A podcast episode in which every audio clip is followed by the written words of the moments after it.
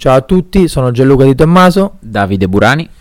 Benvenuti ad un nuovo podcast di US Insider, il primo verso la presidenza di Donald Trump. Vi abbiamo accompagnato nelle analisi, nell'approfondimento soprattutto, oltre al semplice racconto giornalistico, eh, del, prima delle primarie repubblicane e democratiche e poi delle elezioni presidenziali. Questa serie di podcast vogliamo eh, continuarla eh, e vi accompagnare anche nel, prossimo, nel corso dei prossimi mesi perché con Davide pensiamo che analizzare la politica della più grande democrazia del mondo aiuti anche a capire un po' come funziona la politica anche a livello globale e anche un po' a casa nostra. Conoscere un po' più nel dettaglio fa, sem- fa sempre bene. Davide, cos'è accaduto l'8 novembre esattamente?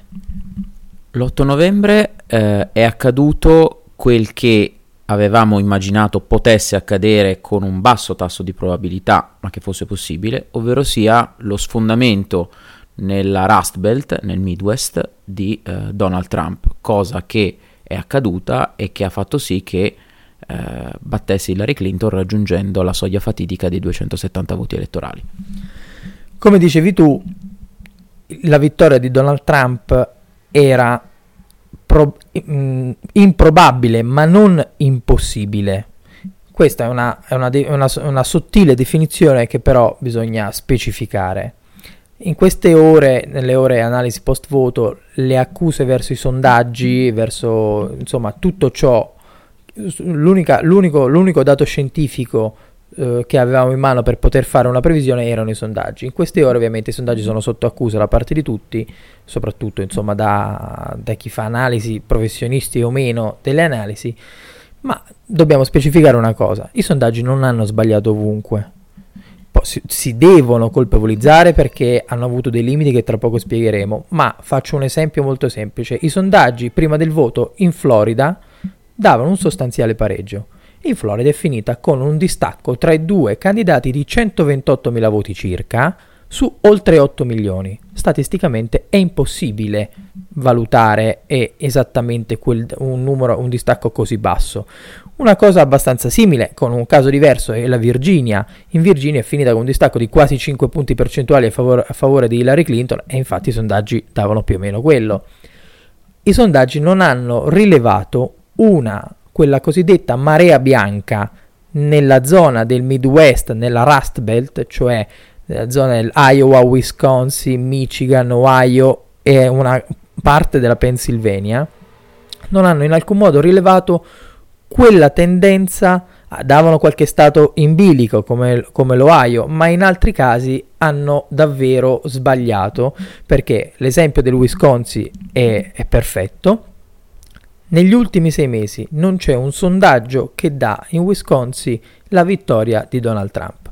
Certo, Donald Trump ha vinto di 36.000 voti in Wisconsin su oltre, su qua, su oltre un, un, un milione, quasi 2 milioni di voti.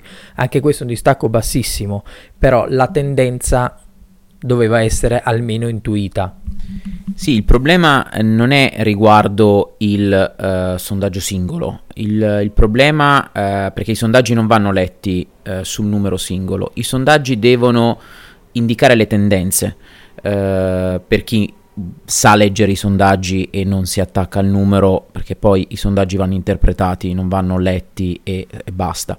Il problema è stato che appunto i sondaggisti non sono riusciti a individuare la tendenza mh, mm, che era in atto nel, nella, nella Rust Belt e devo dire eh, a parziale eh, scusante dei sondaggisti eh, c'è stato probabilmente quell'effetto di non dico quel che voto eh, che noi in Italia conosciamo abbastanza bene perché nella nostra storia lo abbiamo avuto diverse volte ecco probabilmente è una delle prime volte che negli Stati Uniti capita un fenomeno del genere per i prossimi anni sicuramente i sondaggisti saranno in grado di sistemare un attimino ciò che non è andato per il verso giusto io su, questo, su questo punto io e Davide siamo in leggero disaccordo. Io non, continuo a non pensare che chi abbia votato Donald Trump non, non, si sia vergognato di dirlo ad un sondaggista che fa la telefonata a casa.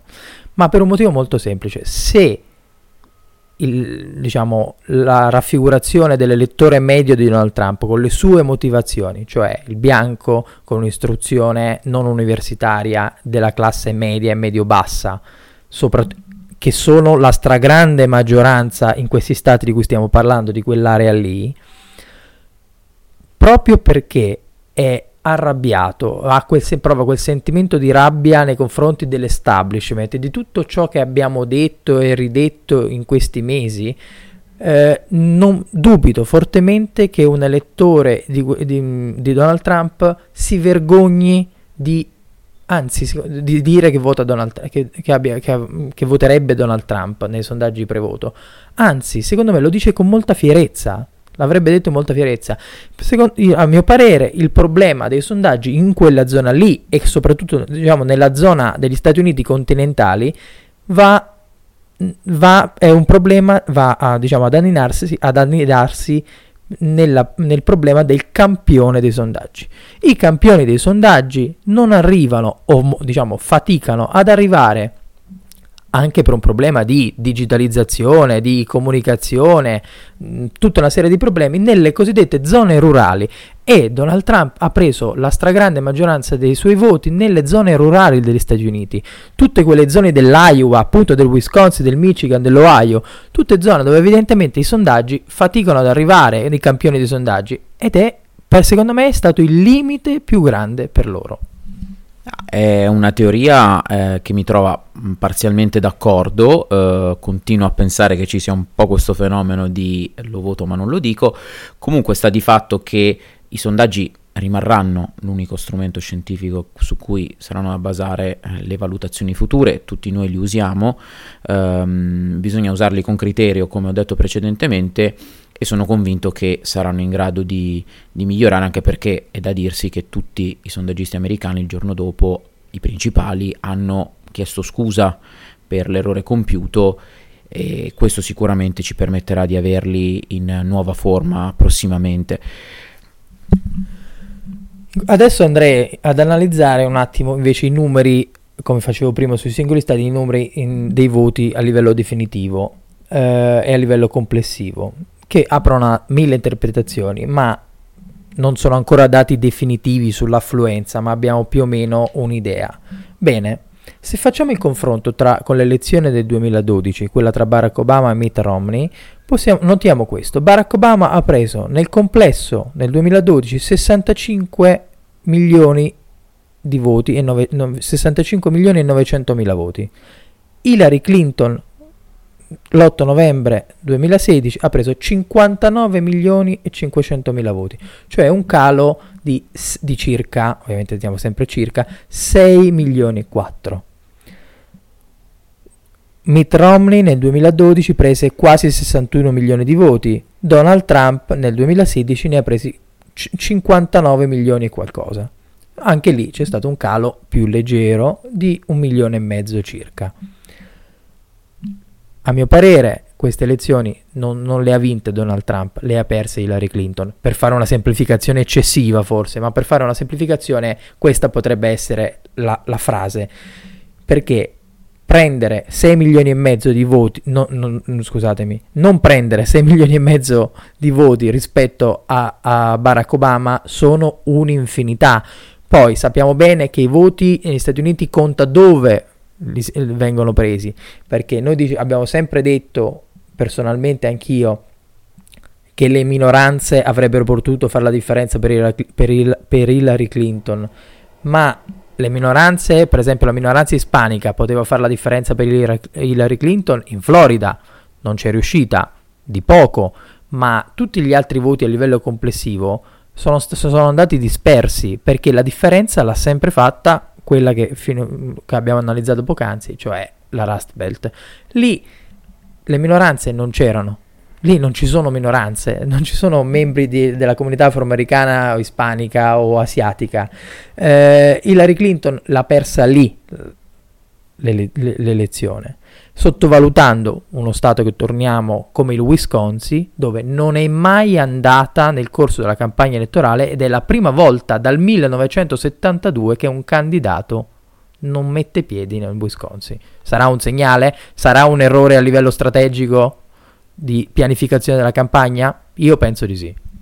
Sono d'accordo eh, dal 1988 che il Wisconsin non votava repubblicano, quindi questo è un dato interessante, c'era ancora l'ondata reganiana, la vittoria di Bush. Certo, sicuramente hanno fatto degli errori di programmazione nella campagna di Hillary Clinton, io personalmente do atto alla campagna di Donald Trump di averci creduto perché eh, quando eh, Kellyanne Conway e Donald Trump dicevano che avrebbero vinto in Wisconsin e in Michigan, un po' tutti abbiamo pensato che stessero un pochino puntando troppo in alto, eppure.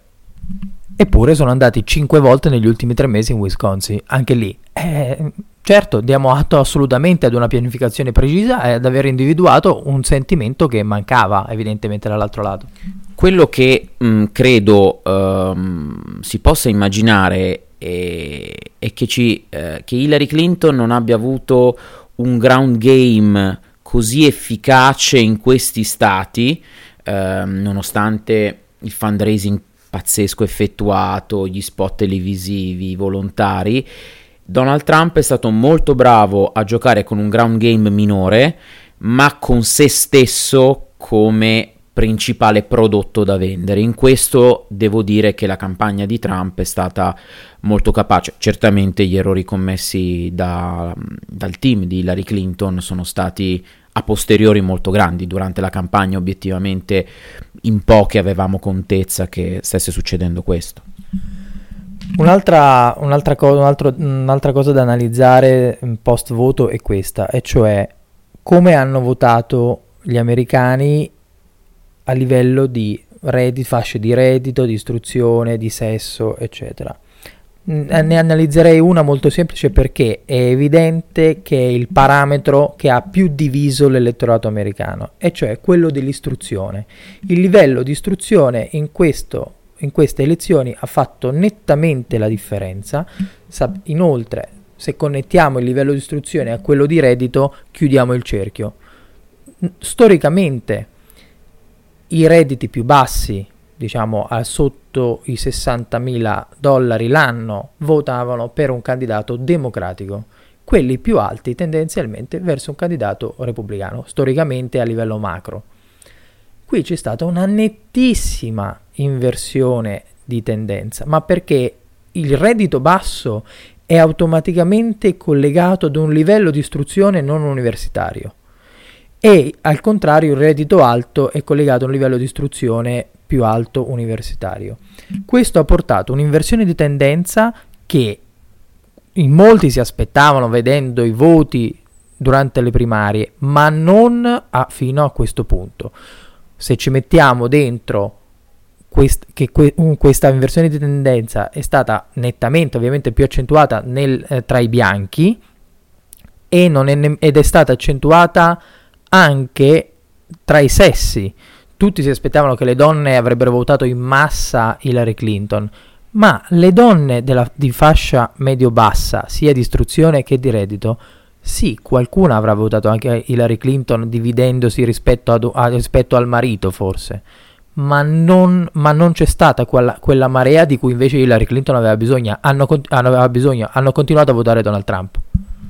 Ah, sicuramente è stata, diciamo, una, un'elezione per certi versi particolare. Il tema dell'istruzione del reddito, come tu hai giustamente detto, è una discriminante fondamentale anche per capire la natura del voto e la natura un pochino di questa mappa elettorale che, che è uscita. Quello che esce eh, è che eh, i, i, repubblicani, eh, con un candidato atipico eh, come Donald Trump, sono riusciti a conquistare la Casa Bianca e hanno confermato il Senato mh, a dispetto di molte delle previsioni che erano state fatte e hanno invece confermato come nelle aspettative anche la Camera dei rappresentanti. Questo vuol dire che oggi i tre rami uh, del potere politico, uh, quello esecutivo, la Casa Bianca e quello legislativo, Senato e Camera, sono tutti in mano repubblicana. E questo cosa significa Gianluca? Innanzitutto dobbiamo capire, sarà molto curioso uh, analizzare i, pro- ai prossimi mesi, e cioè di come il partito si, si, porrà nei confronti di Donald Trump alla Casa Bianca.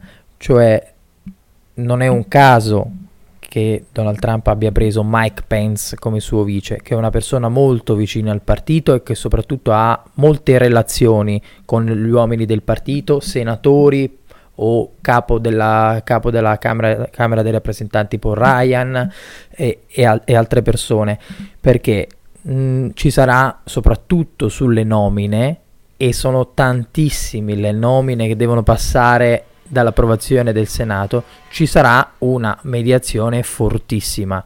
E proprio perché Donald Trump non è mai stato, diciamo, il candidato per eccellenza da, del Partito Repubblicano, questo sarà forse uno degli aspetti più interessanti, un po' veramente da, eh, da pura politica, da puro compromesso. Sono d'accordo, eh, sicuramente eh, questa elezione ha eh, cambiato e cambierà la natura del Partito Repubblicano, che esce da uh, eh, 30 anni di reganismo, entrando in un territorio che mh, mm, a me personalmente è oscuro, nel senso che non so che forma prenderà il Partito Repubblicano Americano. Um, quello che so è che eh, questi eh, due anni fino alle prossime elezioni di midterm saranno um, sfruttati dal Partito Repubblicano per imprimere una forte impronta soprattutto nella, nella nomina del futuro giudice della Corte Suprema, quindi la maggioranza uh, sarà uh, conservatrice a questo punto e uh, certamente la stessa cosa a livello di diciamo impronta di partito sarà molto interessante da seguire anche nel Partito Democratico perché anche i Dem hanno uh, come dire, davanti un futuro assolutamente non chiaro uh, che sarà interessante seguire per questo i prossimi mesi della politica americana tra le nomine e i futuri dei, di entrambi i partiti uh, saranno molto interessanti. Bene, mm, grazie, grazie Davide, eh, alla prossima. Grazie Gianluca.